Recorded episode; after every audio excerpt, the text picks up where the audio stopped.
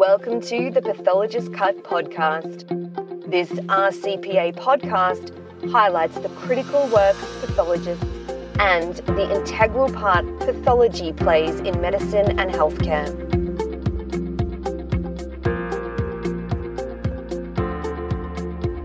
Welcome to the new podcast for the Royal College of Pathologists of Australasia. Each month we will have a new guest on and we will talk in depth about something happening in the pathology world. I'd like to um, welcome Paul Griffin, um, who's the Director of um, Infectious Diseases at the Mater Health Services in Brisbane. Thank you very much uh, for giving us your time today. Thanks very much for the invitation. It's great to be here. Thank you, Paul. Now, we've been in COVID for a year now, and it seems like quite a long time a year. Do, do you remember where you were when you first heard reports about COVID 19? And, and can you explain how that changed your world? Yeah, look, it's it's fascinating to reflect on uh, what's happened since we first became aware of uh, of this pandemic. I don't remember exactly where I was, but I certainly do remember fairly early on hearing about uh, what was happening over there in in China. And um, I think while it was obviously fascinating and I was really interested, I guess it did have the, the hallmarks of something that could potentially be be bigger. And while of course we didn't uh, fully appreciate how much bigger it was going to get, we, we know the world is such a small place these days that uh, you know something like that was never going to be geographically restricted. So uh, I guess there was a, an element of fear, and you know certainly when I reflect on my experience from the from the past twelve months, um, you know, having worked in vaccine development and infectious diseases for over 10 years now, I, I guess my skill set is very suited to being very busy, and that's certainly been the case. I didn't anticipate exactly how busy I would be, and I certainly didn't anticipate my role in the media, where I've done sort of more than uh, 10,000 interviews with a, an audience of a few billion now. And, you know, I, I guess I take that as an opportunity to hopefully try and uh, give people some reputable information, given that the amount of misinformation that's out there. But you know, in many ways, reflecting it, it feels like we've only been doing this for a short period of time, and really we're just getting started. And so, you know, as I say, it's been amazing to see how far we've come, and you know, seeing the vaccines uh, now approved in this country is is really exciting. And I think there's a real sense of accomplishment by a lot of people with uh, how well we've controlled things in this country. Now, you mentioned the, the um, imminent rollout of the vaccine in Australia. Can you sort of tell us a little bit about what's involved in developing a vaccine? Obviously, we could have a whole session on on how vaccines are developed, and you know, I guess how that's been done a little differently uh, in this um, in this instance. You know, the main thing to say, and I'm sure we'll come back to this, is that we haven't skipped any of the usual steps. Uh, I mean, what normally happens in a in a vaccine development is some clever scientists spend a long time, perhaps a lifetime, working on some t- technology in a laboratory, often having gone through many hundreds or thousands of candidates before they get to one that they think will actually uh, be able to progress through clinical trials. We need robust animal evidence to, to make sure it's obviously uh, safe to give to people and likely effective. And when we have that, then there's a very rigorous regulatory process, again, to make sure we're not exposing any of our volunteers in the clinical trials to any risk. Um, often that regulatory process can take many months. Um, and then we start the, the phase one clinical trial. And we do our clinical trials in phases. And I think a lot of people have been talking about these phases without fully appreciating that the difference between them and, and what they're for. And you know what we do is we start with a low number of very healthy people in a very narrow age range with no medical problems so that we can again make sure the vaccine's predominantly safe, but also looking effective before we progress to phase two, where we expand the numbers. We start to look at how it's working, but we still focus on safety. And that's where we might expand the type of people we'll include in the trial, such as the elderly, for example, to start to see if it's working in that. But we only do that after we've proven it's safe in the first phase. And then we get to the phase three, where we're hearing so much information at the moment, because that's where the, the main contenders are all at at the moment. And that's where we really expand to huge numbers. Probably the minimum is 10,000, but we're hearing about 30 and 40,000 in these trials. They're often international and we still look very closely at the safety. We still look very closely at laboratory tests, but that's where we really want to see if it works. And you know, they're the the percentages, the numbers we're hearing about now, which is actually you know stopping people getting symptomatic infection um, from this virus. And and so that's what we're looking at now.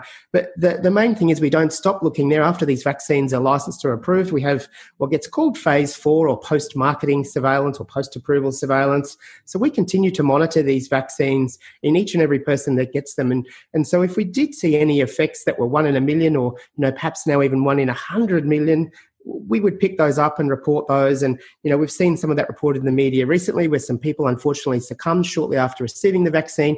And it was clearly determined that that was a trajectory that, uh, that they were on regardless. But again, that was reported and reviewed by appropriate regulators. So there's a lot of work involved. Um, a, lot of regulation, and then obviously a really rigorous approval process. And again, we're hearing a lot about that in this country. It's the TGA, and there were calls for them to hasten that or bring it forward because it was approved in other countries. But again, they didn't do that, and what their role really is is to make sure they've got enough data to ensure that the vaccine use in our country is the right thing to do um, you know in our population in our environmental conditions for example so you know you can see how this can take a very long time and what we've done is not skip any of those steps but there's been some some overlap for example, the, the scaling up of manufacturing, you know, that's a huge gamble that normally we don't contemplate until after we have the phase three data. But with a lot of the lead candidates, they set that up right at the outset. So when they do have the data from their studies that the vaccine's safe and effective, they're ready to supply, you know, hundreds of millions, if not billions of, doses. And so my role in this, um, I've been the principal investigator, so the person overseeing uh, the phase one clinical trial for four vaccines, um, three of which are uh, still looking very promising. One of those is Novavax, which we're hearing a bit about. That's one that our country has a supply agreement for. And one of those, unfortunately, was the University of Queensland vaccine that ran into a slight issue whilst looking really safe and effective in terms of some uh, diagnostic test interference. And uh, I guess what that highlights is again is how how rigorous our process is. That you know that was uh, in many people's opinion a small hurdle, but it was deemed that uh, it was too big a, a challenge uh, in terms of getting these vaccines out there. So that wasn't um, progressed. So, you know, we have such a rigorous process that unfortunately some of these vaccines, and, and there are now four really promising candidates that made it into clinical trials uh, that have been abandoned. So I've been overseeing those four trials directly, and I'm also in discussions with probably around 10 other vaccine manufacturers just to help them along the way with their clinical program. And, and hopefully, when those vaccines get to the clinic, I'll be uh, overseeing those clinical trials as well. And uh, I know this is uh, becoming a bit of a lengthy answer, but you know we, have seen some amazing vaccines that have been approved, um, and so we're in a really good position, particularly in this country. We'll probably have three options, but know, we need to keep working on vaccines to address ongoing challenges or or subtle limitations in some of these vaccines, whether it's uh, new strains or method of delivery or, or, stability or longevity of the immune response or transmission blocking capabilities. There, there are lots of other factors that we can uh, continue to improve on. And so, you know, vaccine development for COVID is, is going to continue. And as I say, that puts us in a really good position. That's a huge answer you've given. Um, Paul, and this vaccine program is different from any other vaccine that's been produced and and lots of things are happening in, in parallel rather than sequentially, as you say. I presume that's one of the reasons this has happened so fast. Yeah, yeah, that's exactly right. And I guess also it's where we're up to technologically. So, you know, we're hearing a lot about mRNA vaccines, for example, and while we haven't had a licensed one of those, that's not necessarily new technology. I've worked on uh, three mRNA vaccine projects in the past, and, you know, unfortunately, they haven't progressed to being licensed just yet. But there was some promise with that technology even before COVID. So, you know, obviously, in, in this day and age, in this era where we have access to such good uh, molecular biology, our, our science has progressed so well that um, you know we were in a really good position to be able to do this so quickly. And, mm. I guess the other thing to say, some of the projects that uh, produce some of these vaccines were you know we're working in the background for a few years, even um, preparing for the capability to make a new vaccine to a new pathogen. And so you know that's exactly what's happened uh, with this. So. Um, I think it, it, was fortunate that our, our science and and medical research had progressed to the point that it that it had that put us in such a good position. And I guess that can be extrapolated not only to vaccines but also testing and the the sequencing that we're hearing so much about as well. I've, I've heard similar conversations um, where you know 10 years ago it would have taken us a lot longer to identify the um, the virus and worked out its genotype, etc. And, and, I presume the same for um, producing vaccines. The technology is, is quite different yeah, yeah, that's exactly right. And and you know, coming back to that sequencing, you know, within within days or a small number of weeks, that you know the sequence of this virus was obtained. And you know, the other part of our success um, or our, our rapid progress with the vaccines has certainly been information sharing. So that sequence was you know widely disseminated. And with a lot of the newer vaccine technologies, they really only need the sequence to to get started on making candidates. So you know, the fact that it was sequenced so quickly and that information was disseminated, and that you know a lot of our our scientists that often have to um, compete with each other for competitive funding have been able to collaborate and cooperate instead has, has been a huge part of our success as well. Yeah, and and so you you've mentioned this sort of new technology, and one thing that we've become more aware of is the ability of this um, virus to mutate quite rapidly. Does um, the technology that we have with the vaccine production allow us to respond to that quickly? In terms of the mutations, I mean, you know, we, know all living cells that reproduce are, are prone to errors, and you know, certain uh, organisms are much better at repairing those errors than others. So, for example, in humans, we can do that fairly well, and when we don't, we we get things like uh, like cancer, for example. And you know, as far as viruses go, this one's actually mutating relatively slowly. I guess the big difference here is we have such large numbers. Um, so obviously there's there's more opportunity for that to happen, but also the fact that we're doing that sequencing in many countries essentially in real time. So I guess what we're doing is is mapping the evolution of this virus better than I could uh, than we've ever done with any pathogen before. So we're seeing these mutations arise almost in real time and mapping the, the spread of them. And uh, again, that's put us in a, an amazing position where we can see mutations in the areas that concern us and and start to look further at the, the significance of those and the clinical impact and how we'd respond if they if they are significant. And you know that's what we've seen with a number of these new so-called variants at the moment. And the good thing about the vaccine technology is that the majority of the lead candidates can pivot relatively quickly, and whether that's to, to change completely or add a second strain. And most of them are, are talking about the fact that that's likely to be able to be done w- within, say, four to six weeks. So it's not like we go back to the start and have to redo, you know, phase one trials and animal studies, for example. The, the addition of a second strain um, or pivoting to a different strain, it will be relatively easy. And you know, even if we don't have to do that for the current new variants that are being talked about quite a lot, um, it's very likely with the rollout of the vaccine that we will select for or or find uh, so-called escape mutants, where the vaccines will definitely work uh, to a much less degree. But again, we're, we're monitoring for that. We're mapping that in real time, and the lead vaccine manufacturers are, are poised, ready to to adjust for that if or when we do see that happen. I mean, it must be quite exciting just seeing so much happening in, as you say, real time and being able to respond to it and make a make a difference. Um, even though this has been done so quickly, when we're talking about the development of the vaccine, people can be really assured that this vaccine, in whatever form it is, is, is going to be safe. Yeah, look, I mean, I can certainly uh, appreciate that there's some hesitancy out there because I think you know one of the challenges we've been navigating is is the minefield of misinformation, and you know what we can say with some degree of certainty is the misinformation has spread faster than the virus. And you know what the main thing I'd recommend to people is that there's a number of really reputable sources of information where where people should pay close attention to, and you know realistically, what that really looks like is the federal government, and they're mounting an active campaign to let people know where that is. The, the state governments and health departments, the general practitioner, um, the pharmacies, for example, there's a number of professions that will be very well educated on this and, and can discuss the pros and cons and provide information. Um, we're seeing so much misinformation shared that, that I can understand people's reluctance. But the main thing to say is that this vaccine has certainly got the safety as well as the efficacy data to support its use. We're very confident in our regulator, the Therapeutic Goods Administration, one of the most uh, rigorous regulators in the world. And so if they approve something, we can be extremely confident that it's safe and effective. And as I say, we've now seen hundreds of millions of people vaccinated.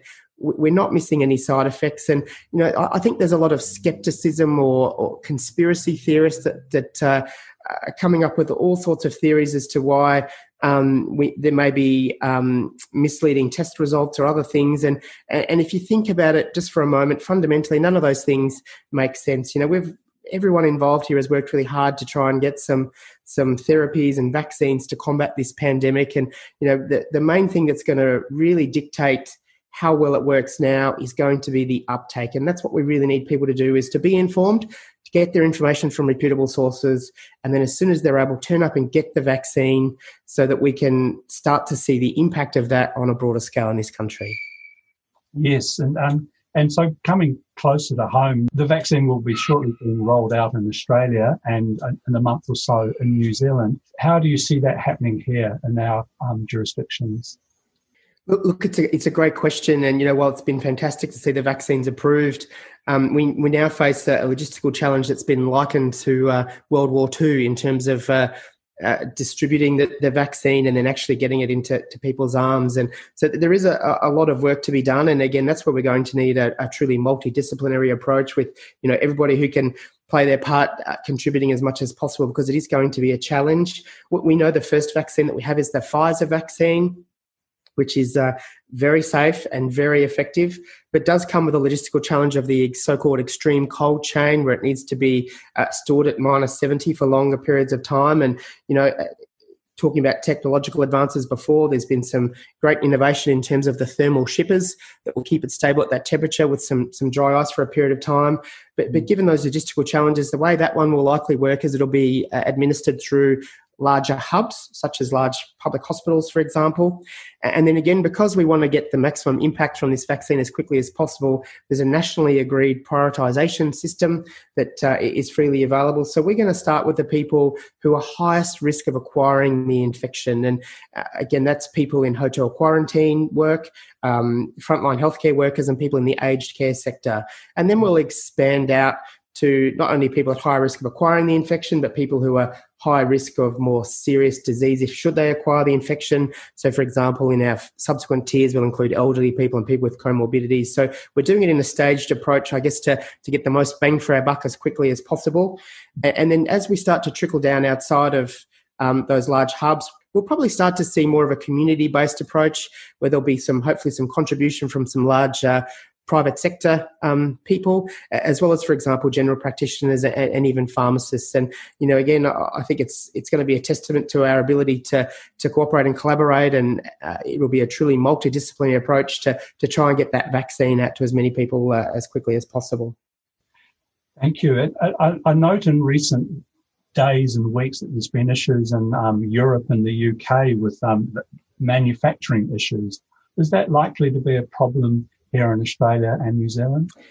It's likely that we'll see some Im- impact from that at, at, some stage. I mean, it, it's great to see that the demand is such that we we are actually seeing some some issues with delivery, and you know, obviously, it's an unprecedented situation in terms of that scaling up of manufacturing. So, lots of contributions there, in, including the the ability to procure uh, certain consumables and and ingredients, for example, and you know, even things like glass vials. Um, you know, the the ability to manufacture things that we need for the end to end manufacturing of the vaccine uh, is obviously challenging. So it probably wasn't uh, all that difficult to predict that we'd face some challenges. And I, and I guess that's why in this country we, have got uh, so much redundancy in terms of our agreements. So a lot of people said, well, if we've got 25 million or 50 million? Why do we need to have these agreements that basically at the moment i think the sum total of the agreed supply in this country is 150 million. So you know you know enough for obviously each person to be vaccinated many times over but it's it's partly so that we're prepared and have a contingency should we see any challenges with the supply. So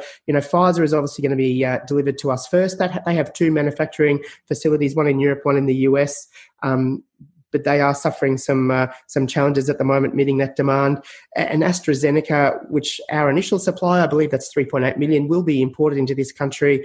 But again, when I mentioned earlier the scaling of manufacturing in parallel to these clinical trials, our vaccine manufacturer CSL in Victoria have done a fantastic job of preparing themselves to manufacture this vaccine and have capacity to do so and are scheduled to manufacture, I believe, around 50 million doses this year. So if there are issues getting vaccine in or with overseas manufacturing, obviously we have the contingency for, for basically enough for everybody to be vaccinated to be made on shore. And then Novavax, our, our next vaccine, again, that we have a, an agreement for over 50 million doses, will hopefully come online a little bit after that and is manufactured in a, uh, it's different technology. So all three of them are different technologies, so slightly different challenges in terms of manufacturing. And Novavax is made in a different location. So, you know, those agreements, which some people may have seen as excessive, um, were there. So we have redundancy. So the impact of any of those sort of challenges is minimized. And, you know, again, we're in a really strong position to, to get everybody in this country vaccinated as quickly as possible.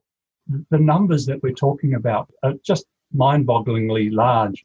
It's exactly right. You know, if, if we'd um, said this time last year that there would be uh, a number of new candidate vaccines which the manufacturers would have the capacity to manufacture billions of doses, I think nobody would have believed that. And, you know, again, it, it's just a, a testament to the all the factors we talked about before, but particularly the, the funding, but also the, the incredible efforts by the, the vaccine manufacturers and all the incredible scientists that have supported those, uh, those endeavours.